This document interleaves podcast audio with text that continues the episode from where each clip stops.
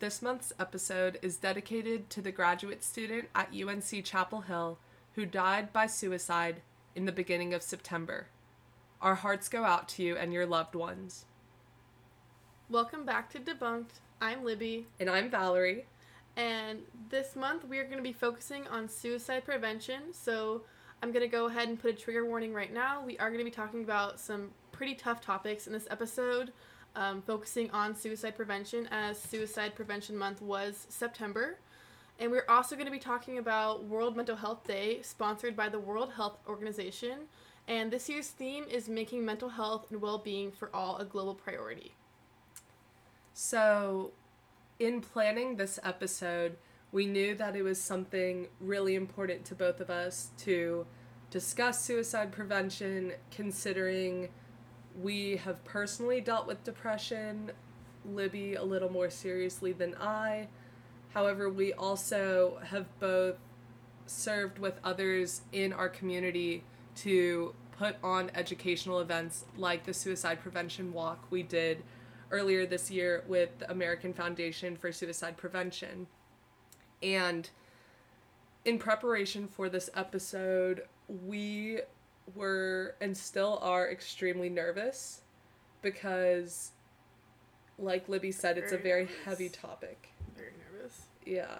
It's it's difficult to know what the right things to say are. And I think that's also why it's difficult for some people to talk to those who are struggling with suicidal ideation and actions because the way we phrase things really It matters. it does matter a lot and it impacts how people perceive you and your relationships it's it's really fascinating and i feel like as i've done work with mental health in the past something that i've become much more cognizant about is how to address suicide prevention Mm-hmm. So, in order to kind of ease into our conversation today, I'm going to start off by reading. I found this chart that kind of summarizes better ways to discuss suicide to be more sensitive to the people right. um, the people around you who are struggling so what this kind of looks like i'm going to read in these sentences of instead of this say this and kind of explain why that's important and libby and i are going to bounce back and forth um, so to begin with i feel like growing up i heard a lot of people say committed suicide Right. until actually very recently Me too. Yeah. and instead of saying committed suicide, it's important to say died by suicide, death by suicide, or an individual lost their life to suicide. Because the word commit is implying, it's kind of criminalizing suicide, which is not what anyone wants to Mm-mm. do. And it reinforces that stigma around it that you're very selfish for doing it. This is a crime. This is a sin. Um, by saying died by suicide, you're taking away that shameful bit of it and instead being more sensitive about it. So it's important to say things like died by suicide. For sure. And as we move down our list, another pretty popular um, phrase that people use when talking about suicide is someone, them talking about someone that successfully or unsuccessfully um, died by suicide or completed or failed suicide. And again, like Val said earlier, this language is outdated and it, again, it's not very sensitive to the person and it also doesn't separate the person from suicide. It just identifies them with the suicide, which is not who they were, it's not who they are, and it's not how their legacy should live on. So instead of saying that, you could say died by suicide, survived a suicide attempt, lived through a suicide attempt, had fatal suicide behavior, non fatal suicide behavior, um, had a fatal suicide attempt, or a non fatal suicide attempt. And the importance with that is it definitely, by not saying successfully, it will help take away that it's something positive, which it absolutely is not. And the word successful definitely makes you think of achievement or a goal being reached, and you don't want to frame suicide in that kind of light. All right. One I guess well, we could we could leave you all with this. Mm-hmm. The last one that is most prominent in the language I've heard my peers talk about it and also generations before us is kind of more uh, widespread instead of just pertaining to suicide. So this encompasses many other uh, mental health disorders. But the terms such as he's suicidal, they are schizophrenic, she's bipolar, they are mentally ill. It's important to use phrases such as he is facing or thinking of suicide, he is experiencing suicidal thoughts they have schizophrenia or are living with schizophrenia. These are people with mental illness. These are people addicted to insert substance. And by using people first language, it's respecting the individual going through whatever they're going through it also reinforces the idea that their condition does not define them. And to lighten the mood a little bit for one second, um, I this kind of ties in with World Mental Health Day, but Right. when I was a senior in high school, a couple local news stations came and interviewed me about Not I But We and my efforts with the Hillsborough County School District Student Services team. And we compiled hours and hours of interview footage and visuals and all this stuff. And the one of the videos from one of the channels recently came back up earlier this year in my friend group from college who obviously did not know me in high school. And they were watching it and the beginning of the video went this is senior Valerie Muzyka. She's been dealing with anxiety for years. What? And this was my introduction. That's horrible. so That's awful. it is it's okay, I'm laughing, but it's horrible. No, it's- you know? no, yeah. I have, to, I have to say it is funny, and specific members of my friend group think it's extremely funny and bring it up all the time. Um, but I I find it funny too, and I could laugh about it. But yes, it's in the right step that's talking about here's Valerie dealing with anxiety. But again, your your mental health disorder or your situation, it's not what defines you. No. So, I just I wanted to throw that little story in there because I thought it brought a little bit of humor to it, but um, obviously not all people are going to find those situations as lighthearted or funny. So it's important Right. to be cognizant and really think about the language you're using. And if you ever have questions, you could absolutely reach out to us. Obviously, full disclosure, we're not clinicians, we're No. not professionals at this, but we are college students trying to change the language, destigmatize, debunk, Debunk. mental health Yeah. and all the factors related to it. Yeah. So, moving into our next segment, I'm going to pass it off to Libby um, to further our efforts in destigmatization by sharing her personal story with depression and suicidal ideation, what that looked like in her life, and kind of the resources she could have used if they were there, what resources did not work for her, and ultimately what resources did work for her and why she is able to sit here today with me, which I'm Yeah. so blessed and grateful for because like I said, oh my god, I'm getting choked up. No, it's okay. It's okay because I'm gonna start crying. It's- It's okay. yeah. It's okay. Um gosh, I'm just going to let you take it Okay, away. I have I just can't say anything no else right now. Okay, that's okay. All right. Hi guys.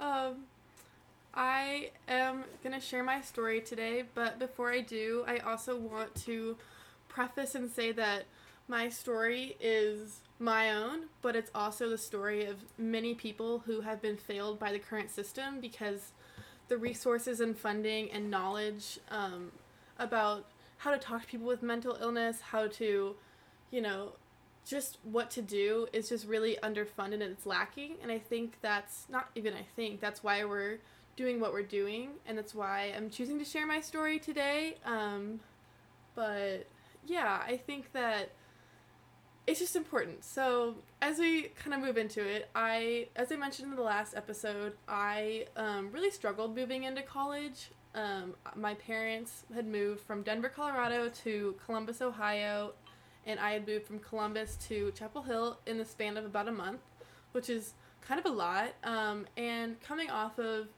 not even coming off of, we were still in the pandemic at this point. Um, pandemic was still a big issue, and that had really taken a toll on my mental health.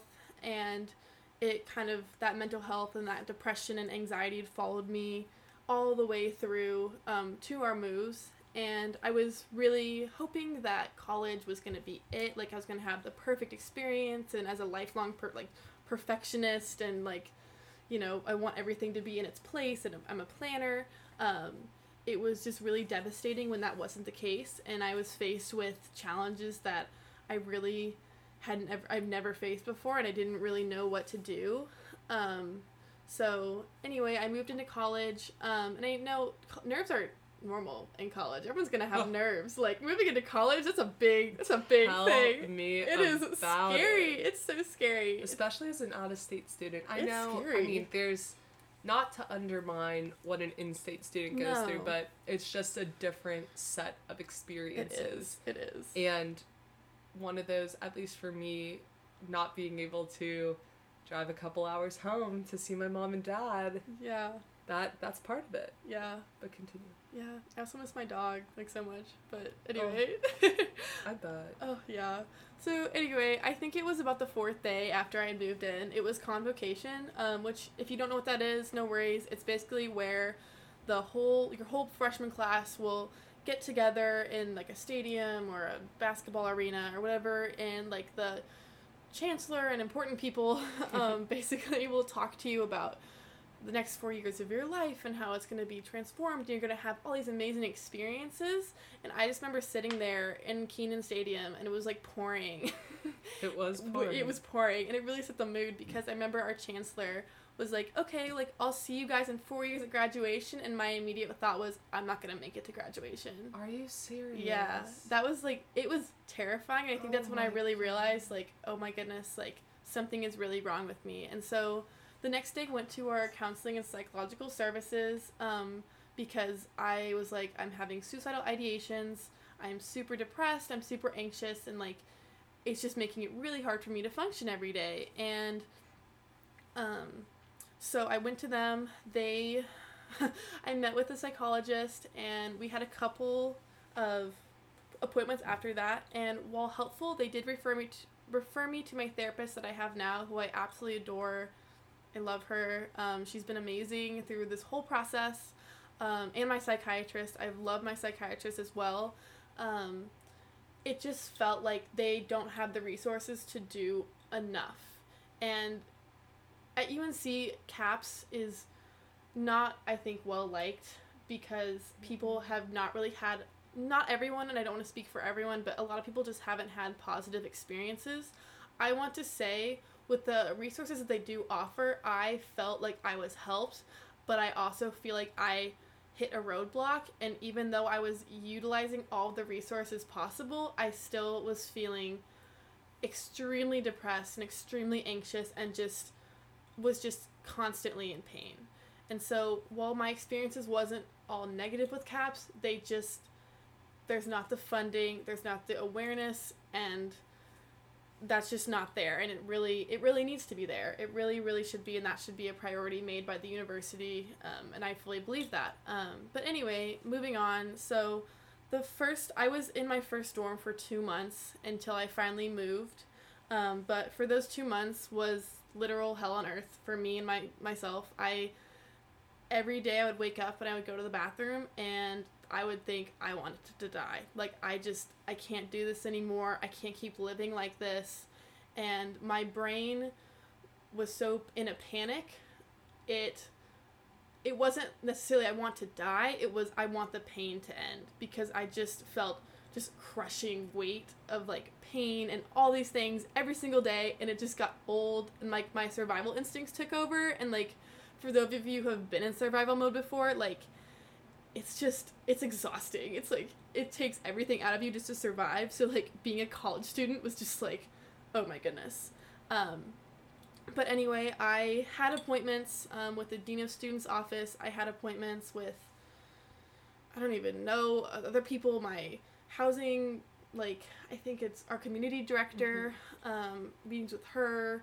Someone even knocked on my door once to make sure I was doing okay, and while that all sounds great, none of this was communicated to me in the sense of no one was like, hey, are you okay? How can I help you? It was just like, hey, I'm going to knock on your door and make sure you're still alive.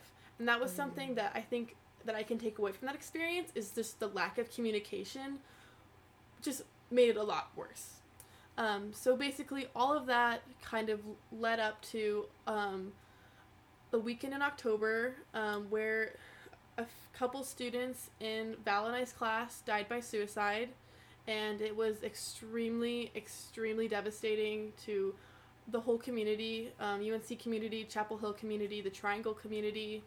Um, and it made national news. I had people reaching out to me across the country yeah. about it. Um, I remember I reached out to my high school friend group about it just because I just felt like I needed to say something. Um, but that night on October 10th, um, I was really struggling and I called my parents and I told them what had happened. Um, and they were concerned, obviously. Um, and my roommate and my suitemates were also concerned about me just because they they knew a lot of what was going on and they acted with the best of their intentions. Um, and so for that I am grateful. It's just what happens next that was really unfortunate by people that should know what they were doing and should have had the crisis training and didn't. And that's something that is really frustrating. Um, as an adult working in this profession, you don't. It's just some things that you say, basically. Yeah. Um, so I got a knock on my door, um, loud knock, I would say, um, by two police officers. Now, and quick clarification. Yes was there something that caused the police officers to show up? There was. So yes. can you speak on that if you're comfortable? I can speak a little bit on that. I'm not going to say specifics, no. um, just because. Absolutely. Um, but I, basically, I just kind of told my roommates some things that had made them concerned, um, which looking back is true.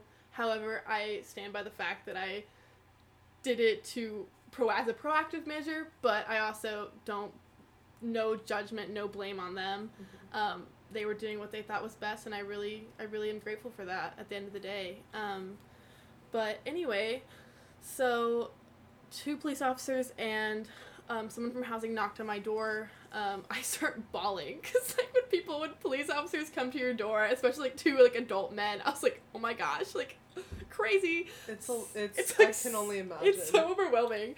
And so they knocked on my door, uh, basically asked me to voluntarily commit myself to the hospital, um, packed a bag, all while crying. I walked down the stairs. I just remember walking down the stairs of my dorm and just feeling humiliated because I'm walking with police officers. Like mm-hmm. people can see me. Like it was just it was humiliating. I sit in the back of a police car. Did like they handcuff you? No. Okay. They did not. But that was also like in the register. It was a voluntary commitment. So okay. if it wasn't, I don't. It could have. They could have handcuffed me. I wow. think. Yeah. So I went to the hospital. I was there for about a good hour and a half in a white room. Um, I got the grippy socks and everything. So that's a thing. Grippy grippy socks are a thing. Oh wow. Um, and also, side note, I do cope with things using dark humor. My friends will attest to this. Um, but I think a lot of people do. People just- use just- humor. It, use- it, use it to cope. I always have. I always will. My mom could attest to this. I say stuff all the time. She's just like, Libby. Mm. but anyway, so I'm sitting in this white room with a hospital gown and grippy socks, and I have a bunch of people come in and just ask what happened, and so I Oh. told them, you know, exactly what I've been telling you guys with just a few more details. of um, course. and basically, they came back and said, look, if you feel like you want to, like, if you feel like you cannot protect yourself, like, we have a room upstairs for you, but we also feel like if you're going to be safe in your dorm, you should go there. But I also, and here's the thing that really, really got me, is that they're like, we don't have a psychiatrist on call. And I was like, are you kidding me? There have been three deaths by suicides in three days, and you don't have a psychiatrist on call. It was just so, it was so maddening and so just like disheartening at the time because all these people, well, you know, nice enough, we're not psychiatrists and we're not psychologists and didn't have the crisis training that was needed to handle someone like me who's someone who is in crisis. So I eventually I got released. I walked back to my dorm at 11 p.m. and the housing person is outside and she basically pulls me aside and just says, "Hey, why are you here? You should be in the hospital. Like you lied to the doctors, you lied to these people. Like what are you doing? If you try to run, I'm going to have you involuntary committed. Um, this is super overwhelming for everyone. We don't know what to do with you." And so if you guys are wondering what to say to a person in crises, or what if you're not wondering what not to say, please don't say that. I just felt it makes someone feel um, just like an overwhelming sense of guilt and feeling a burden, which they probably already feel if you are struggling with mental health. Like a lot of people Absolutely. feel like a burden, um, just because they're like, why am I feeling like this? Like I am just causing others so much pain. Um, Yeah. and so, anyway, um, that happened and that was really hard. And then eventually, I released. I was on medication, um, Prozac or fluoxetine, if you know what that is. Um, but anyway, so I released my medication to police custody. Picked it up the next day, um, and the next day my parents came. Um, and just talked, and they were there for a week and a half. And in the days that followed, I felt like a shell of a person. I felt embarrassed.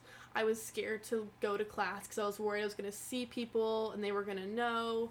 I didn't want to go to my sorority house because I was scared the girls there knew, even though, you know, they didn't. and there wasn't really a fear there. I just, I was terrified. Um, and I eventually had a meeting with the lady and the dean of students um, to talk about if I was going to stay on campus or not or leave for the semester.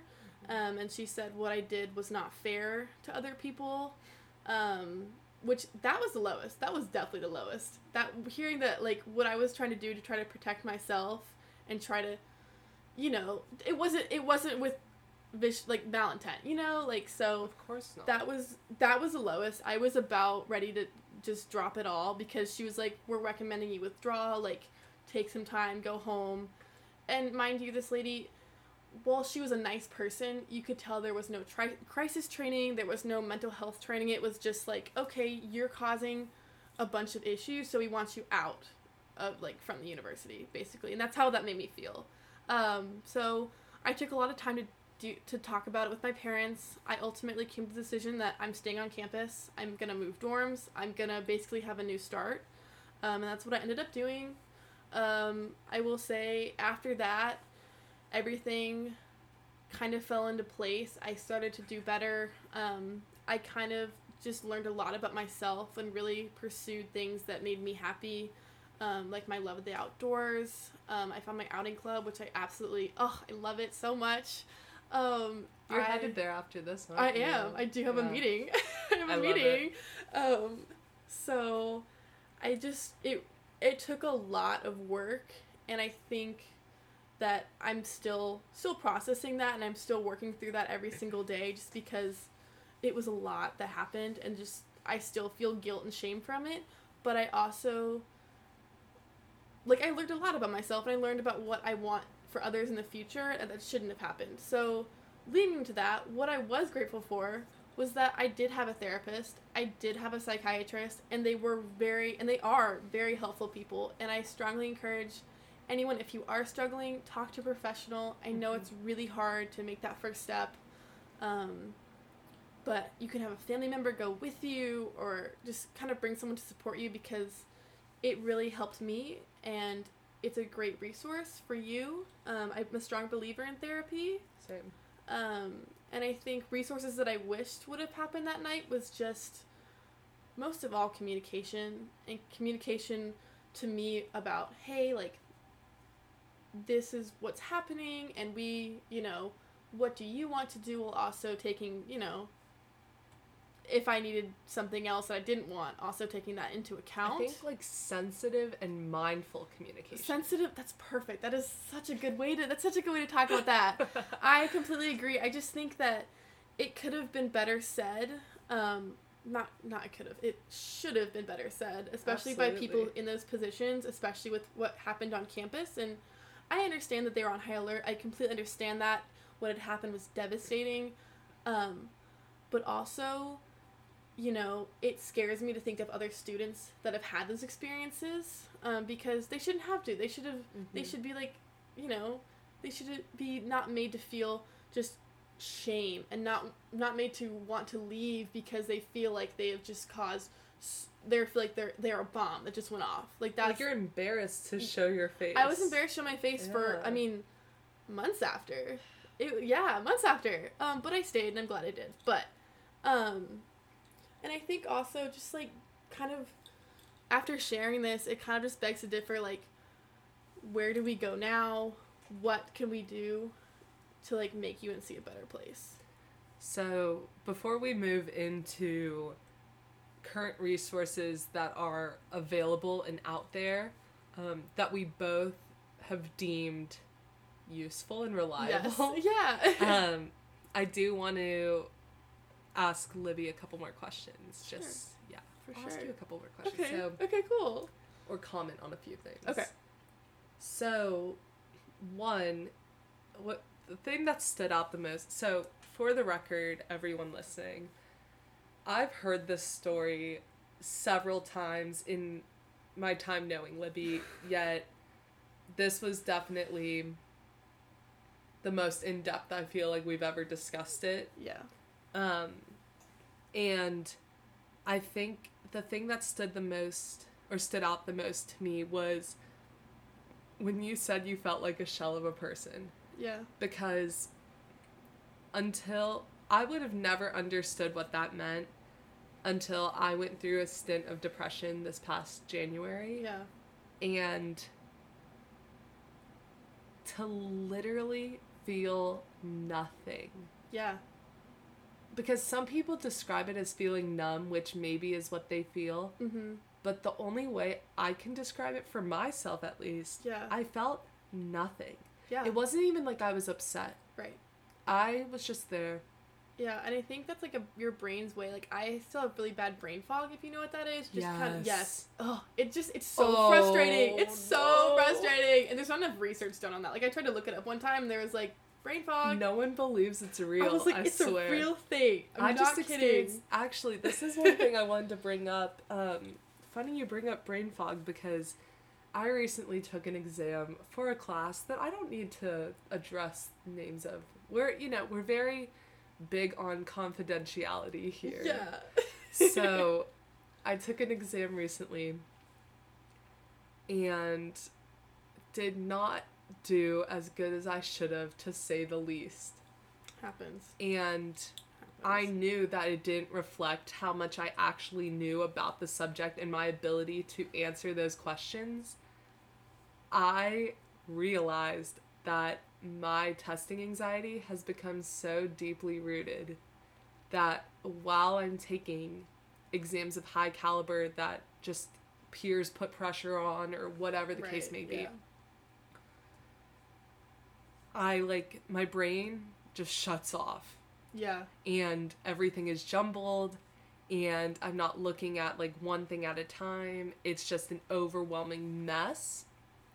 And that's um that's something that's not talked about a lot. No.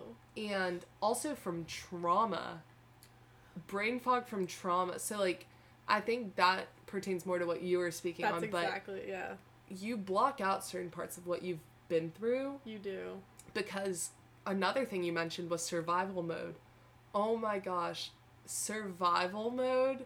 It's it's scary. It's terrifying. Oh, it's so terrifying. It is yeah. That's terrifying. It's it's a very It scary is. place to be and yes. um, my heart goes out to anyone who has experienced any of the aforementioned conditions and feelings Yeah. because it's it's really tough. And I think too as we get into resources now, one thing to consider is that oftentimes people who are in that state of being a shell I don't believe are actively seeking out resources. Yeah. I would say the majority of people in that state are only going to be receiving help if kind of someone puts it right in front of their face and like forces them to Right. almost. It sounds harsh, but there's and I, I've I've thought about this so many times and like ways to put this, but it really begs the question where you know how how can you expect someone to reach out for resources but also we can't constantly be shoving resources at people and make them Yeah. think that they need that help Right. it's just Very good point. I don't know. There's just it, there's a really there's a fine line between the two, and I haven't figured it out. I don't think anyone's figured it out. And I recently had a conversation with Dr. Amy Johnson, the vice chancellor of student affairs, and one of the things that she brought up was that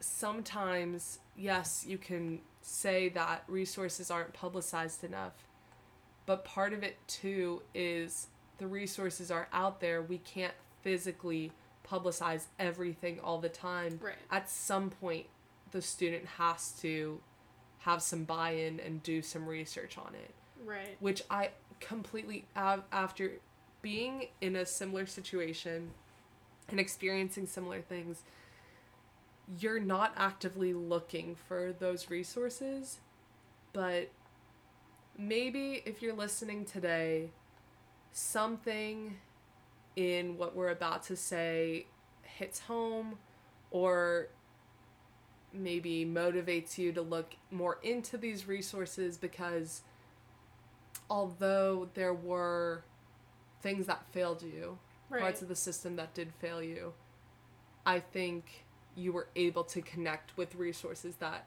obviously have brought you to yeah. a significantly better overall Yeah. state. For sure. So, to begin with, one piece of really big news Li- um, Libby's going to touch on Yeah. because I read about this. We get this little newsletter called From the Well, and I read the headline and I was like, I have to read more. I sent it to Libby right away, and she literally said it brought her tears of joy. Um, so this is this is a new resource that'll be starting soon at UNC and take it away, Libby. Yeah, so I Val texted me last week about this and I was babysitting and I literally almost started crying. Like the kids I was babysitting I was like, What was what's wrong? And I was like, Nothing. Go back to playing basketball. um, but basically, um, this article um, states how Starling gift of $25 million to establish UNC Suicide Prevention Institute is the title. Um, and William and Dana Starling have made a $25 million um, commitment to UNC um, to start this uh, Suicide Prevention Institute. It's revolutionary. I mean, Mhm. I haven't heard of another one on a different campus. Me neither. There may be one, but either way, it is completely revolutionary. It is so, so important, and I am just so excited that we are going to have this, and I would really love to be able to talk to them um, about it. Absolutely. Um, but I think what's really cool is the article also breaks down. Honestly, we could we could link the article. yeah, we'll link the article. We'll link the article link so the you could article. read more, but Yeah, um, we also want to highlight there are three main components of what the Institute will do. And this includes causation and neurobiology, which is focused on longer term research and development of intentions behind what they'll do. Secondarily, implementation of clinical prevention. And lastly, outreach, community engagement, and dissemination. This is going to be monumental. For sure. It really is. And as it starts to be implemented, I'm really hopeful to see what kind of change it can make. Yes. Um, because they're definitely looking at short term, long term effects and getting the word out there to the community. I think that's so important too, is because they're focusing on not just one area, they're focusing on all areas. Like, Yes. kind of focusing on a person who is struggling with mental illness, um, the families that are supporting that person, the communities that they live in, um, while also doing research and, you know, trying to figure out how we can better help people with mental illness, which is so, so important. Um, and I think that's I think it's great that it's adding to the UNC community because I just I kind of remember last year too as well. Kind of going back to last year, just how much the student community rallied um, together was just inspiring. Um, messages of hope and you know chalk all over the place and just really coming together for this. And I think the student body did an amazing job. And I know I would like to see administration do more in the future, which they already have. Um, Yes. implemented some things, but I know we have a long way to go. But I think this Suicide Prevention Institute is such a huge thing that could do that has potential and will do such amazing things. So, in starting to talk about the resources that we have, not only on campus, but also statewide and nationwide, first I'm going to touch on CAPS. So, as Libby talked about, it is counseling and psychological services, and most college campuses have this.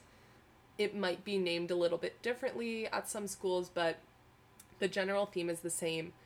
And recently, I met with the chancellor, Dr. Guskiewicz, and one topic he brought up was about CAPS and some of the positive changes that have been made within the last year since those tragic events last fall. And one of those areas that I really wanted to touch on was the increase in diversity within the backgrounds of the great. therapists, That's which I have recently found out um, has been a huge area they've worked on, and they have brought on more therapists, counselors, etc. of color, which That's amazing. I know we go to a predominantly white institution Mm-hmm. and speaking to some of my friends who are in the minorities on campus that's kind of been brought to my attention more Mm-hmm. so hearing this about caps made me very happy also caps gets a really bad rep on this campus and i think it's very easy to fall along with the masses and pick up on their trains of thought Mm-hmm. and one thing that I really want to do this year, and now that I'm putting this in the recording, this will hold me accountable. yeah. But I want to go and speak to a couple of the people, speak to a couple of the people at CAPS who are running CAPS, and talk about more in depth what they do from their perspective. Right. Because I personally haven't gone. yeah. Um, I do go to therapy, but I haven't tried on campus resources in that. Mm-hmm. So that's CAPS. Give it a try. I think it's a good first step because insurance can be a problem oftentimes too, and that's that's something I could get on my soapbox on and talk forever about. But whole other thing. Yeah. I would say give it a shot, make your own decision about it because I think Libby mentioned this way at the beginning of the episode, but that story that she just told is her own experience. The things she went through might mirror things going on in your life, but everyone's story and everyone's experience with mental health is their own. Mm-hmm. So what works for one person doesn't necessarily work for another or another and the list goes on. Right. All right. Your turn. Okay. Um, now I'm just going to talk about the Orange County Rape Crisis Center. Um, it is a great resource that is uh, to all my UNC students and people from North Carolina. It is right off of Franklin. It's on East Franklin. Um, and it is a great resource um, for people that have been sexually assaulted. Um, trigger warning for this, but um, it, it's a great resource. They have um, counselors available. They have a 24 hour hotline. Um, and they just also have resources if you have been assaulted but it isn't recent. They can kind of help you with next steps um, if you are going to pursue charges or just recovering from this and how to move forward. Um, and they provide a really great support system to those victims. Next, I'm going to touch on the national hotline for suicide, and that was recently changed to the number 988, which is much easier to remember, such as 911 for physical emergencies. And this was a huge step for our nation because I'm going to be honest, I can't even tell you what the old number was. I don't know. What I never knew is. it. I have no idea. And I've been doing work with this for eh, five, six years now. Good while, yeah. And I never knew it by heart.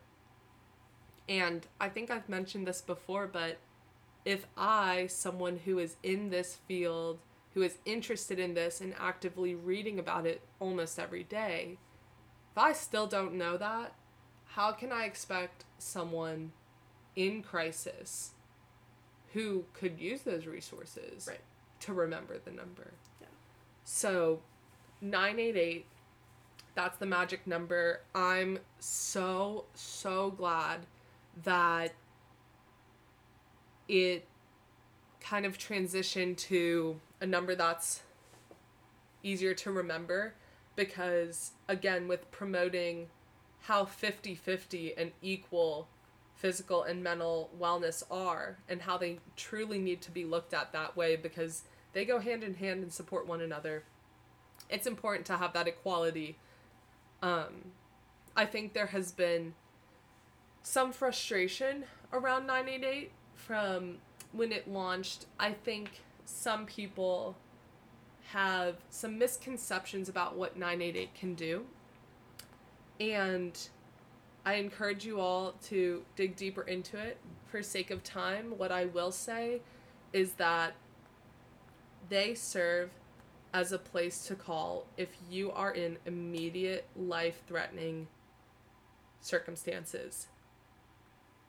They are going to work as best they can to connect you to where you need to go. Similar to a mental health first aid responder, a crisis intervention responder. Um, they don't have all the answers. And I think some people are like, oh, 988, I'm going to call there and they're going to solve all my problems. Right. Not necessarily. However, it's one more resource that you can utilize, especially if something's going on.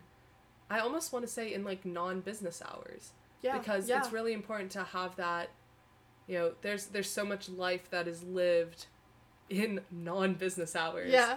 that it's very important to have resources that are constantly available for emergency response so Right. that's a little bit on 988 Um, and another great resource, especially for members of the LGBTQ plus community, is the Trevor Project. Um, they are a national organization that also has a hotline that you can call 24 hours. Um, they provide people with um, resources ranging from counselors, referrals, um, referrals to psychiatry, um, group therapy, and oh, there's so many more resources that I'm not even thinking of, um, but they are just such a great resource, um, especially for that's targeting the LGBTQ community, which um, has suicide rates that is much higher than the rest of the population. Um, so they do amazing work. So and we were texting about this a couple weeks ago, but I read an article that had a map of the globe and suicide rates. And Right. the United States was at 16.7%. percent Mhm. And this is an updated rate as of 2022. And one thing within that is that men's suicide rates were 25, I believe Yeah. the statistic was, Right. which is much higher than in comparison to women. And I bring this up because between males aged 18 to 24, members of the LGBTQ plus community, anyone from a mi- minority background, I think all these groups of people are inherently at a disadvantage a lot of the times because of social stigma and kind of tradition within their culture.